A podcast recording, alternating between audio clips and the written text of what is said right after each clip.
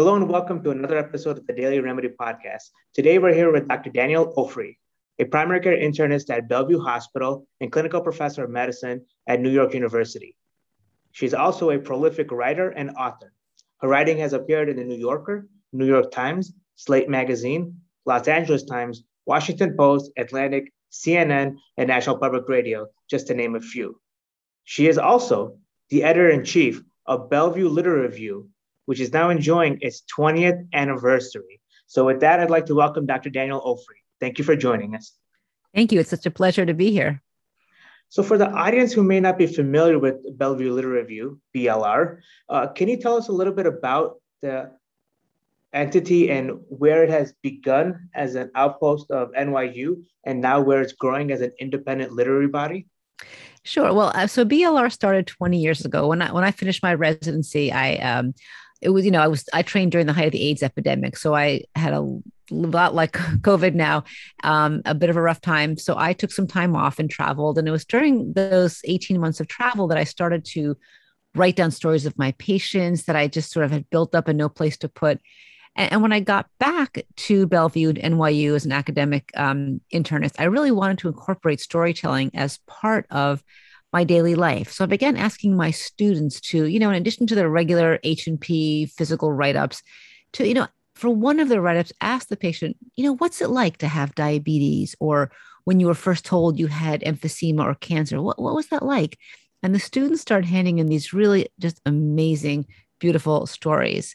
And At the same time, we got a new chair of medicine, Dr. Marty Blaser, who's having his students write an essay on anything just inspired by a patient interaction. And so an astute colleague got us together and we began thinking, what should we do with our respective piles of wonderful student writings? And we first thought, oh, you know, wouldn't it be great to make like an in-house publication? We'll photocopy and staple it. But as we talked, we recognized that there's really a, a universal, I think, fear, apprehension, worry, concern about our health. And certainly the COVID pandemic has demonstrated that, that we're all no matter how strong, healthy, powerful, rich we are, we can all be brought down you know, or vulnerable in the same way. So we thought, oh, let's start a literary magazine open to the general public, you know, to uh, examine poetry, fiction, and nonfiction as a way of grappling with these these issues that that that affect all of us. And so we took out a two line call for submissions, um, and we had a thousand submissions almost overnight wow. that people had so much to say about these issues. And they weren't just doctors and nurses as, as we thought but people from all walks of life.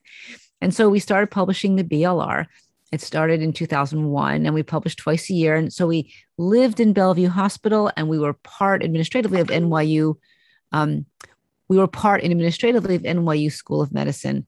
And um, and so that went along for for 19 years. And then during the covid pandemic you know when things were hit so hard in new york back in the spring of 2020 um, the hospital had to get rid of everything that wasn't operation. So blr amongst many things just had to go really in the moment. So we oh, wow. um, unexpectedly um, were finding a new home and, and nobody wanted to take anyone on those early confusing months. We decided to go independent and wow. it turned out to be this blessing in disguise. And so we became an independent nonprofit arts organization. And um, it's been an incredible journey. So now we live independently. We still look to Bellevue as our inspiration and NYU as our, you know, um, kind of founding home. But now we're now we're an independent literary arts organization.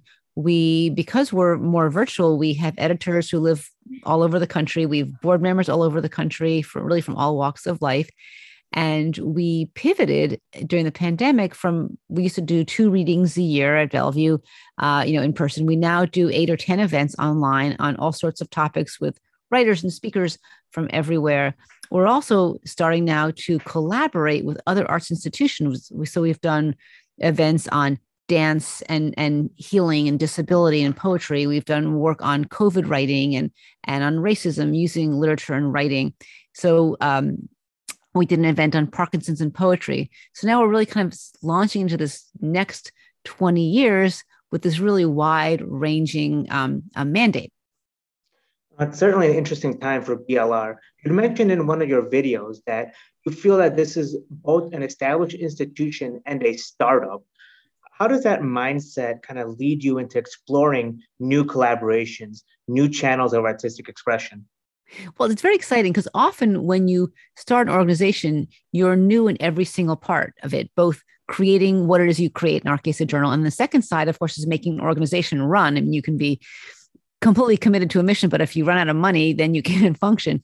Yeah. So we are lucky that we're um, a veteran that we've had 20 years to develop the journal. So we're not starting up on that, which is really a relief. So we can we can focus our efforts on starting up the organization. So we feel like a startup, and all of a sudden we can do create the organization any way we want. And so having people from different places and walks of life uh, allows us to really get experimental and we can see what sort of events we want to do what kind of collaborations we can do and you know how do we want to fundraise because of course fundraising is a big part of any nonprofit um, so we did our first gala this year and it was really exciting. We've never done one before and so we didn't have to do a sit down gala with really bad salmon. We could do an online event. We could bring in people again. Abraham verghese could come be part of us part of the gala from california and we could have people from from everywhere and we had someone from atlanta.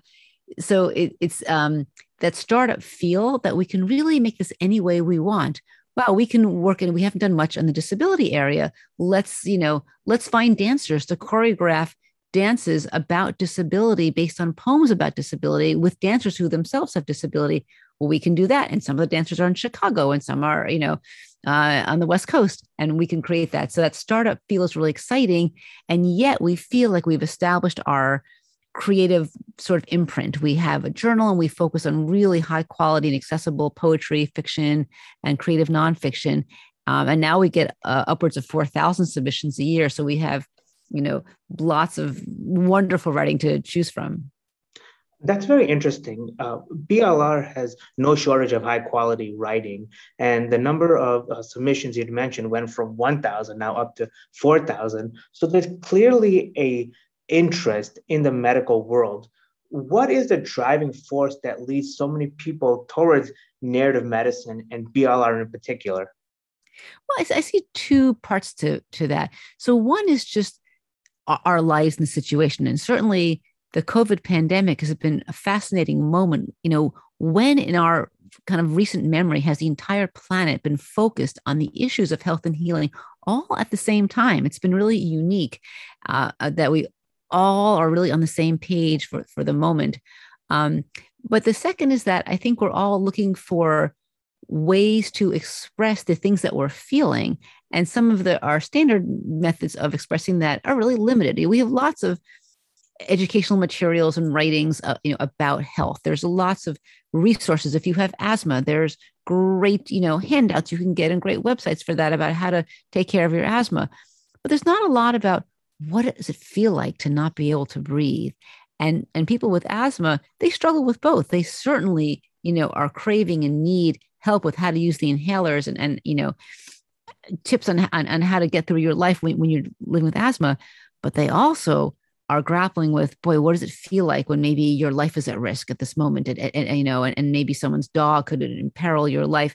These kind of things really lend themselves to the creative outlets. And i think when we are at moments of vulnerability we do turn to the arts. You know i think about so blr started in 2001 our first issue was in the fall of 2001 and we were actually going to press when 9-11 occurred which and, and being in New York, of course, you know, really everything was just turned turned upside down.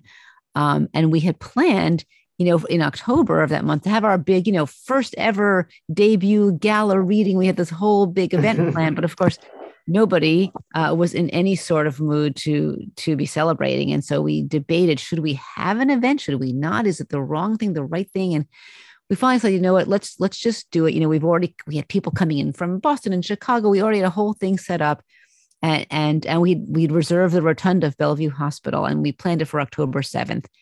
And that morning was the invasion of Afghanistan. The war started. Oh wow! Oh my God! Nobody's going to come. Like we'll talk about not being in the mood to, to celebrate. And of course, you know, Bellevue at that moment uh, from nine, the day of 9-11, people started putting up posters of the missing. And we had a huge block long construction wall, blank wall. And so that was plastered with, with uh, posters of people and and nobody of course had the heart to take them down and so every day you had to walk to work past this really emotional gauntlet of all these people who are largely smiling in their photos, wedding photos, bar mitzvah photos, christening photos, like all these beautiful photos, and you know that they were all no longer with us. And and so in order to get to our reading, we had to walk past that. And we had capacity crowd, standing room only. More than 100 people came at this incredibly difficult moment of war and terrorism attack and, and loss of life that was so acute.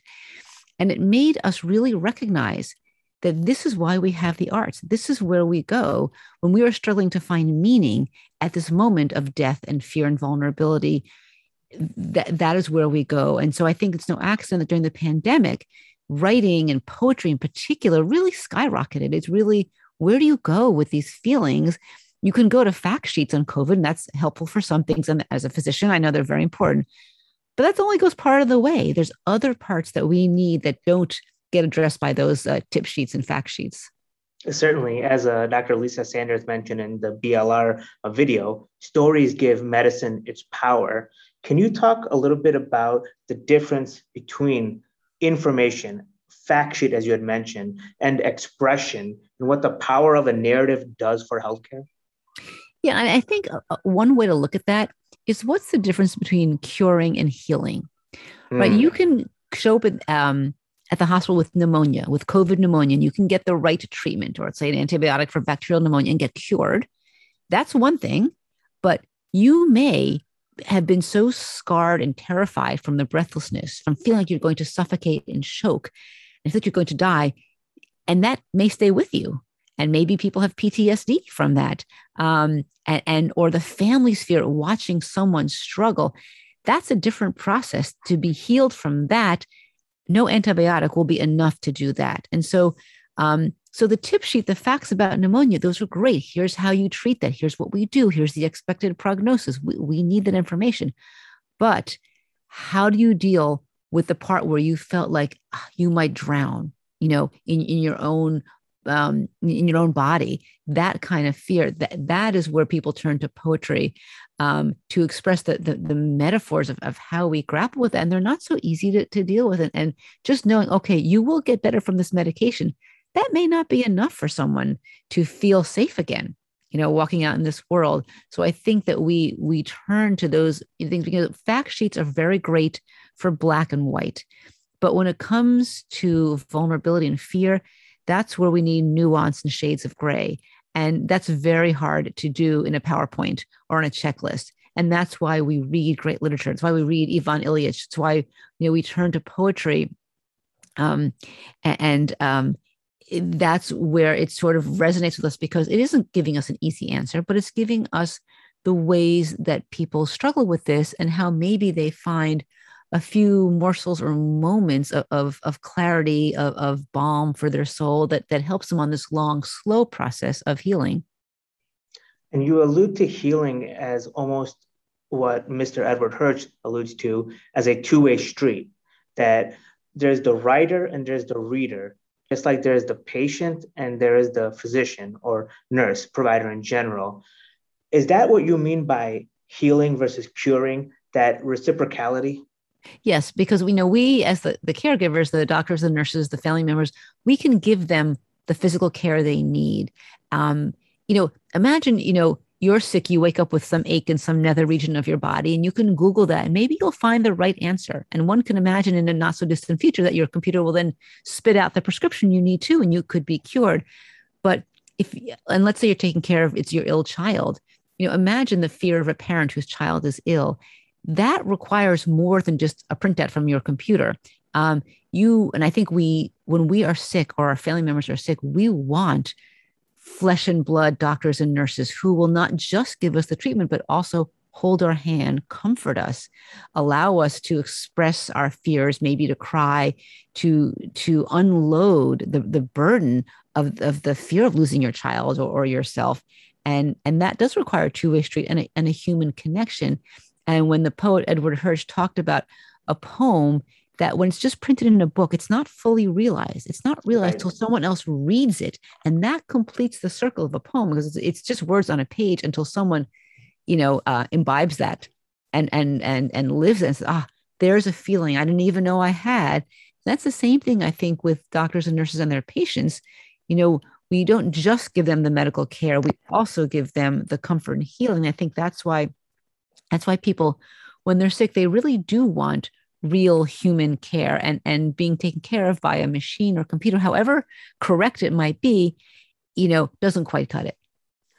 In many ways you could say medicine is a metaphor for poetry more so than a metaphor for data and technology. Is that why you see so much interest in blr despite our pervasive trend towards technology driven healthcare you know i think it's a fascinating way to, to put it because yes we we are enamored of the technology. It's great. It's sexy. It's fun. It's you know it's really we're, we're all so smitten by it. But i think when we ourselves end up as patients we uh, have sort of a mixed feeling on it. Like it's great to have that monitor but you know that leaves a lot wanting. And and, and also you know it makes mistakes. Uh, it you know it doesn't have intuition in the same way, you know, a nurse comes in and just says, ah, something's going on. I have my sixth sense this patient is struggling, even if they can't find the data to, to prove that that's so, you know, or, or is hurting or something that that is the, the human side. So I think that is part of what we are all looking for. And and you know, the technology, it, it sort of sputters when when we get down to the deep existential issues. It can't comfort you for the, the deep-seated fear it can sort of satisfy this intellectual part and you know i'll, I'll follow your ekg that's great and important. I won't you know um, underestimate it at all but it doesn't address so much of what stresses us when you know we see our bodies or our minds beginning to falter. Let's take this concept of intuition and push it a little bit further. I think we all agree that the narrative is an essential part of medicine and should be integrated more into healthcare do you believe that writing, and particularly narrative medicine, should be standardized in medical education beyond just a want to among physicians and more into part of their training in a standardized manner? Oh, absolutely. You know, think of the difference between um, intelligence and wisdom right? Mm. Everyone who gets into medical school or nursing school, they're smart, right? They all graduate top of their class, they pass their exams, they're all smart.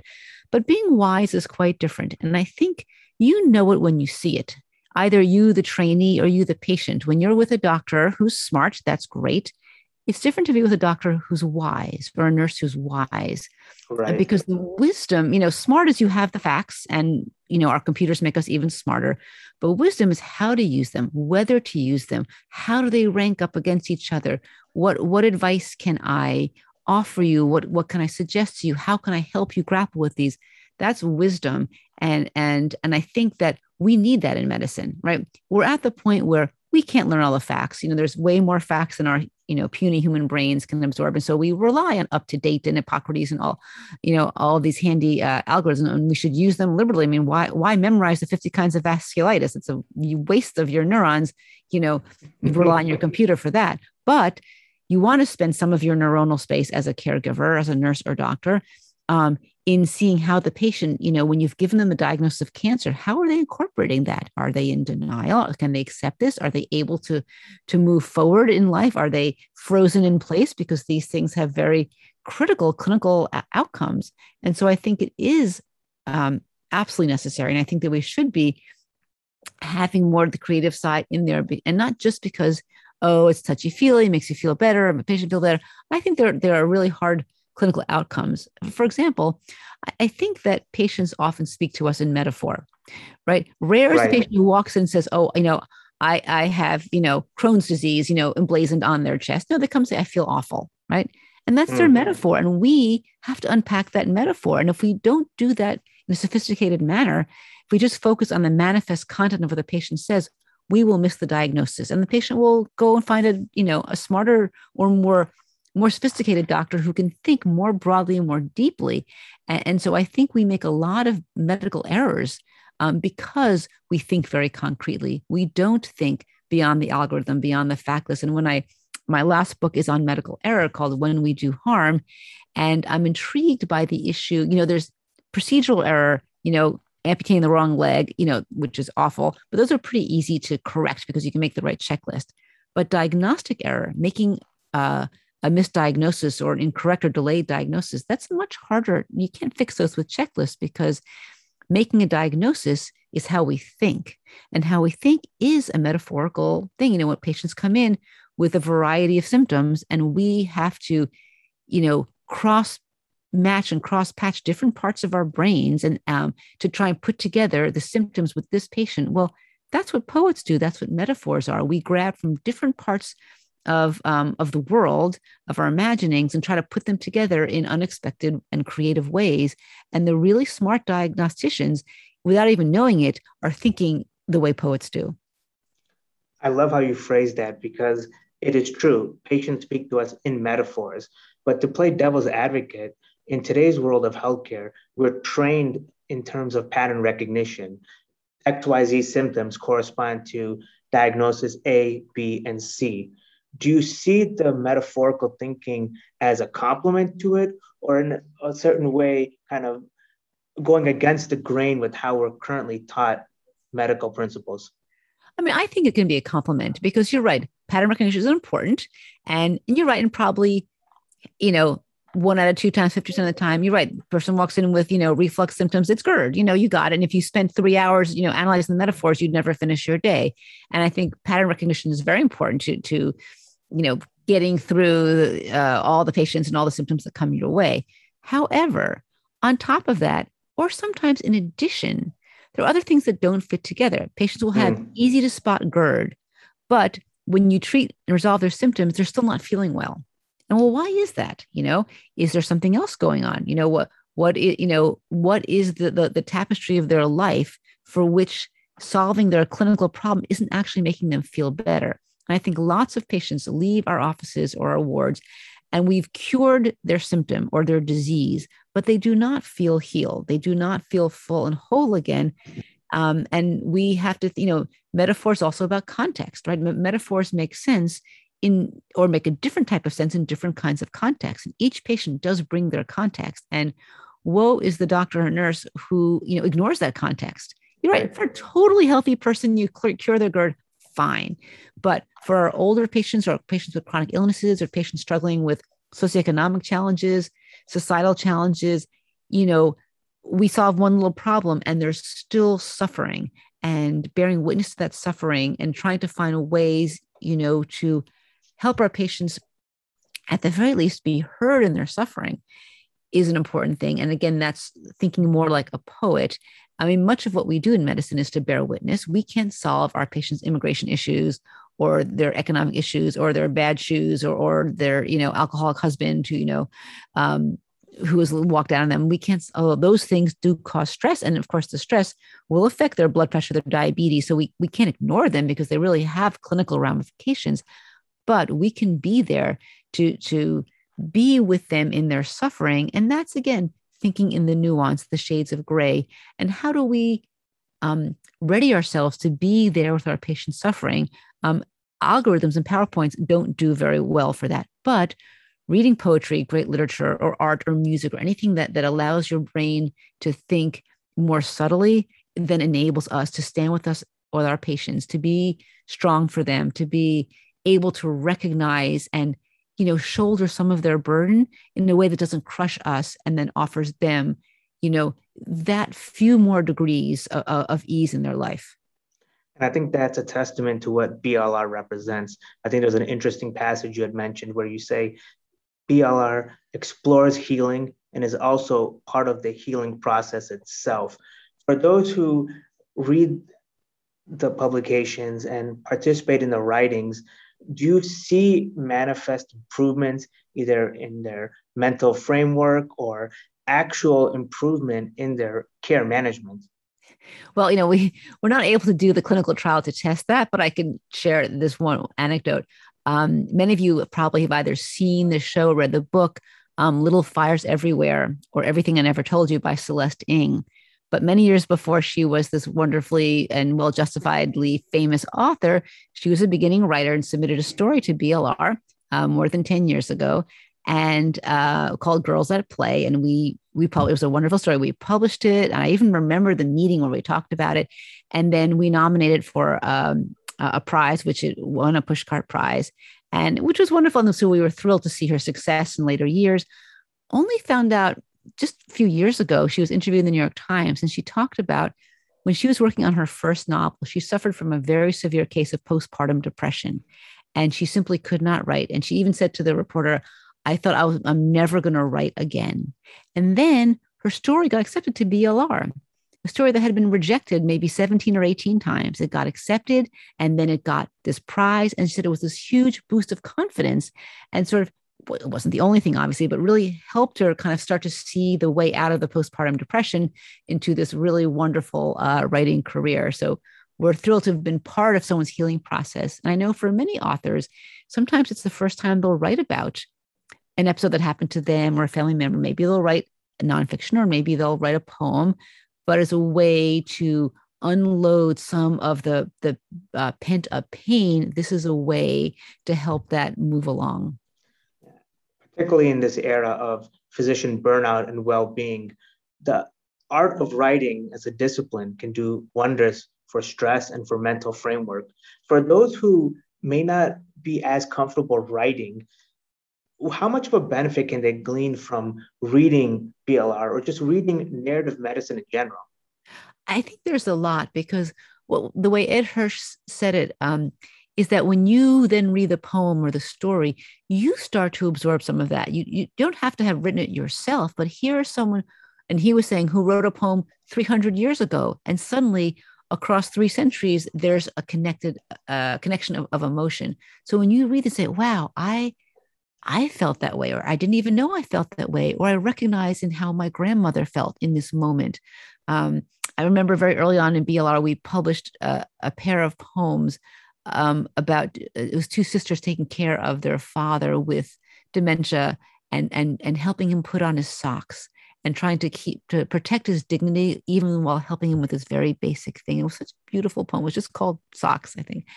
and I had so many comments on that poem of people who've been in the caregiving situation. Just it just clicked with ah, that is how I feel. And they didn't have to write the poem but they have an acknowledgement that yes this is a universal feeling. So i think there's much to be gained. I mean this is why the classics are the classics. People go back and read them because they continue to to bring you know hope and healing and, and relief. And, and as ed hirsch said you know literary magazines are it's like the news. Here are the new writers who are adding to this the contemporary writers people from communities that maybe haven't been heard from much before. Um, we want to hear those voices because we you know we want to really uh, help um, promote the universal. I mean the one thing about illness is that you know it really is universal. I mean, you really is nothing that really can protect you. No matter how much bran or tofu you eat you know a pandemic can happen or or or genetics can happen and or it's your child or your elderly parent that you're caring for will always be facing this. You can never escape the the you know the medical profession. I mean you know listen maybe you'll go through life you'll never need an accountant you know god god love mm-hmm. you maybe you won't need a roofer or a plumber but you're not going to escape the medical profession. And even if you do there's going to be another pandemic and it's going to be in your face anyway. So we're we're all in this you know our bodies exist x amount of years and that's it. They're all going to falter at some point. Um, and so we're all going to face these mortality issues. And so we're all i mean life is just one long sort of negotiation session with with life. And, and these and the arts offer us ways to to go through that without you know being completely crushed. Yeah it's a beautiful way of explaining it. It's a negotiation with the self. Recently you wrote an article entitled covid covid writing goes viral. And it was with dr topol dr verghese and yourself. What was the impact of that article knowing that so many people were using this as a time of self-reflection. Did you see a lot of validation out of that article? Yeah you know we were all commenting on on i think we call it covid writing goes viral because there was such a um, an explosion of writing both narrative writing and, and also poetry. And, and i will say that you know social media which pre-pandemic you know i saw sort of like this nice little addition during the pandemic as a physician i suddenly saw the value you know um, just even technically, like tips on on on ventilator management and proning, all these things, and and and reviews on on, on blood gas management uh, and and new clinical trials coming out. So I, I suddenly saw the value of this sort of crowdsourcing of knowledge of sharing. Like people in Seattle were giving their, you know, early views, and then in New York we could help other people. Um, but the other thing that flourished during uh, on social media during the pandemic was poetry because mm. poetry is short, it's brief, it's concise, and it really fit well into the social media format. And, and again, people had this strange, terrifying new thing was coming. How do you, you know, work with that? And so when we, you know, came together and did this event and, and podcast and article on that, we just wanted to sort of just step back and acknowledge, wow, we really, you know, just like our our first BLR reading right the day of the invasion of Afghanistan, that people do turn to the arts in moments of fear and vulnerability because that is a way to when you don't have facts that can answer your questions you, you need other ways to grapple with your questions. Certainly blr played a major role in that and yourself included. Kind of putting yourself in a forward looking front post pandemic what is the future of narrative medicine and what's blr's role in that future? Well i see narrative medicine is really just being subsumed into medicine. I mean it really it, it's so obvious that needs to be part of of all healthcare workers training because we all you know especially during the pandemic you could see even the you know the person pushing the gurney often might be the one communication with the patient. And and so we all had a role in narrative medicine no matter what our professional titles were. So i hope and anticipate that narrative medicine becomes just an obvious part of medicine the same way you know pulmonary and renal all the other parts of medicine are obvious parts um, and of course, we hope that BLR is, you know, there to be part of it. I mean, one of the things we have been doing is creating reading guides for various topics. Mm. You know, so we have one on disability and one on environment, on nursing. We have one um, on war, um, and we have a whole medical humanities curriculum where you can use, you know, contemporary writers who are using poetry, fiction, nonfiction to, you know, complement working with the classics. So um, I hope as medical schools and nursing schools see the creative side um, as being essential to, to training for our next generation of doctors and nurses, that they turn to BLR and that we have, eh, and I'll admit, you know, short things to read, right? It's very hard for medical students to fit in, you know, a Dostoevsky novel, um, even though those are great to read, but but you know, uh, a 2,500 word story that's something you could read and you know in, in a day and, and, be able to talk about, or a poem you can read in in the moment. So we hope that that um, literary fiction, literary magazines offer this really convenient but you know substantial way to sort of nourish the the other side of medicine that that is not quite fully addressed by the textbooks. I think the pandemic really validated so much of what you personally and BLR were doing over these past few years. And when we talk now about burnout, we get into this world of subjective framing of physicians and healthcare providers in general. But inevitably, we try to create metrics around that, or we try to quantify what is inherently qualitative. Does that frustrate you that we try to think in those terms, or should we try to keep the abstract the abstract? You know, I think it's just impossible. I mean, we measure what's easy to measure. Um, and that's limited even in medicine. You know, listen, I, I, get my diabetes quality report every quarter on my percentage of patients with an A1C under seven, under eight. That's great. But that captures such a small amount of what diabetes care is. And in fact, it, what it doesn't capture, what about my patient with an A1C over 13, completely out of control sugar? You know, if I'm nasty to them, they'll leave and then my numbers look better. If I work hard to engage them in care and they stay in care, my numbers look worse. So, which is a better doctor with a, a good score or low score, you know, uh, or poor score? It's, it's so limited and even more so when it comes to measuring this side of um, of healing. And the fact that we can't measure it doesn't mean we should ignore it. I mean, it, I think it's just a small minded way of looking at it. And I know that yes, we want to put it all in a spreadsheet and show our outcomes and yada yada yada, which I agree. But some things can't be measured. So do we ditch them just because we can't measure them? Um, but when you're with an individual patient, you know, and you feel that moment of connection. And I, you know, Rafael Campo, who is um, published often in the BLR, he often will give poems to his patients. He has a whole file, you know, because his poems for diabetes and poems for emphysema to share in the moment, um, because that can be a way uh, of of connecting with the patient. And and so you you get that we can't record it. No one else knows it occurred but you and the patient, but that's okay. That's a value. So some things we're just going to have to go with them because they're the right thing to do.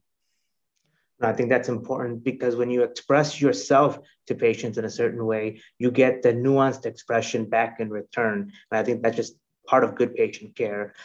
Uh, Dr. Ofri, we really appreciate your time. Thank you so much for your insightful responses. I want to leave you with one question to kind of ponder over for the listening audience.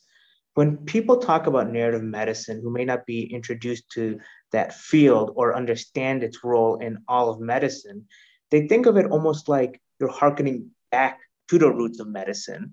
But in many ways, narrative medicine and the concept of narrative is part of the future of medicine. Can you provide a little bit of contrast on the past and future and the role of the story in shaping healthcare? Well, I think it's really both. I mean, if you look at the traditional case report, that was a narrative because we didn't have yep. because we didn't have advanced imaging or laboratory values. All we had was the story. And and if you think back excuse me if you think back why were shamans and healers so successful? Um, you know back in the day when we didn't have antibiotics because they paid attention to the story and the connection to the patient you know we have a we have a few more tools now which is wonderful uh, sometimes they're a crutch but they're they're critical tools um, but um, I think we sort of have a little bit of a lag that we sort of started ignoring the story in favor of, of all the, the fancy treatments. Um, and I think at some point to the exclusion of that, and, and, we really lost something. I think patients really feel the sort of industrialization of, of healthcare and feel very alienated. And so we're, I think, hopefully on the inflection point of realizing that, you know what, we really do need both, that it's not, it's not sufficient to just you know, check the right box for the right treatment. That's only part of it. And so we are recognizing that narrative is critical. And, and so I, I, feel like we're just really completing a circle yeah. uh, of that. And I mean, how great that we have these amazing tools, that we have antibiotics and, and MRIs and functional PET scans. I mean, we'd be much worse off without them, but we can do those and we can hear the patient's story about their vulnerability, their fear, their pain, their, their um, the unknowingness, um, the worry about their family, those are critical things too. And we know when we take care of patients, if we don't, the patient who's worried about their family, if we don't tend to that, we're not going to get anywhere there. We can't treat their illness if all that's on their mind, you know, is what's going to happen to their family. We have to really tend to both. Well said. I think both complete the circle of healthcare and the patient care itself. So with that, Dr. Ofri, I want to thank you so much for your time. Thank you for joining us.